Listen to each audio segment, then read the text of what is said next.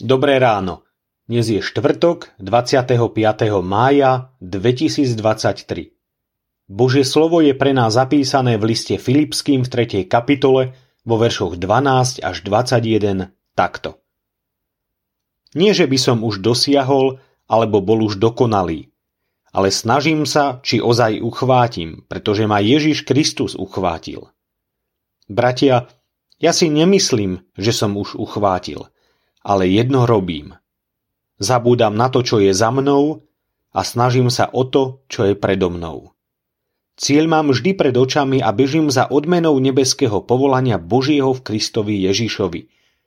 Ktorí sme teda dospeli, tak to zmyšľajme.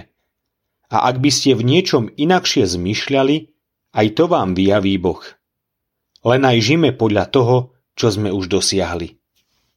Bratia, Spoločne buďte mojimi napodobňovateľmi a pozorne si všímajte tých, ktorí tak žijú, ako máte príklad v nás. Lebo mnohí žijú tak, ako som vám často hovoril o nich, a teraz aj s plačom hovorím, že sú nepriateľmi kríža Kristovho.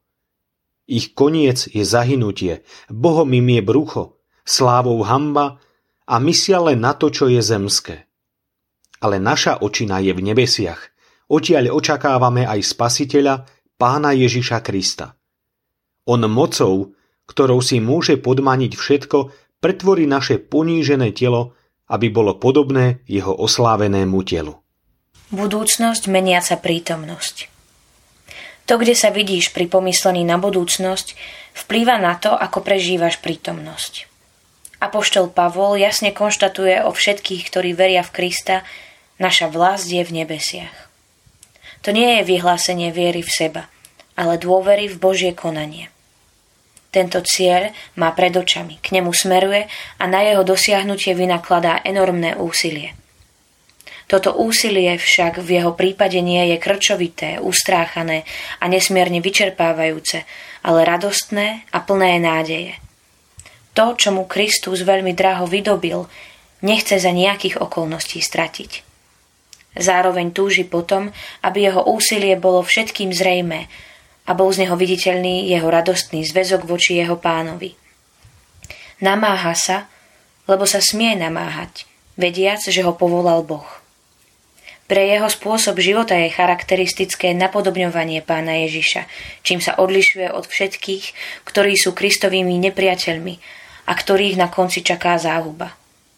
Preto očakávaj pána, ktorý svojou mocou premohol smrť a raz svojou mocou pretvorí všetko a uvedie ťa do svojej prítomnosti a slávy. Toto maj pred očami a za týmto cieľom bež. Budúcnosť, ktorú nám Kristus vydobil, je aj dnes pre teba pozvaním k nádeji a zároveň k zodpovednosti. Pomodlíme sa. Bože, ďakujem Ti, že nás povolávaš do Tvojej slávy. Odpust nám, že sa viac naháňame za tou svojou. Ved nás cestou pokory, aby sme nestratili Tvoju milosť. Amen.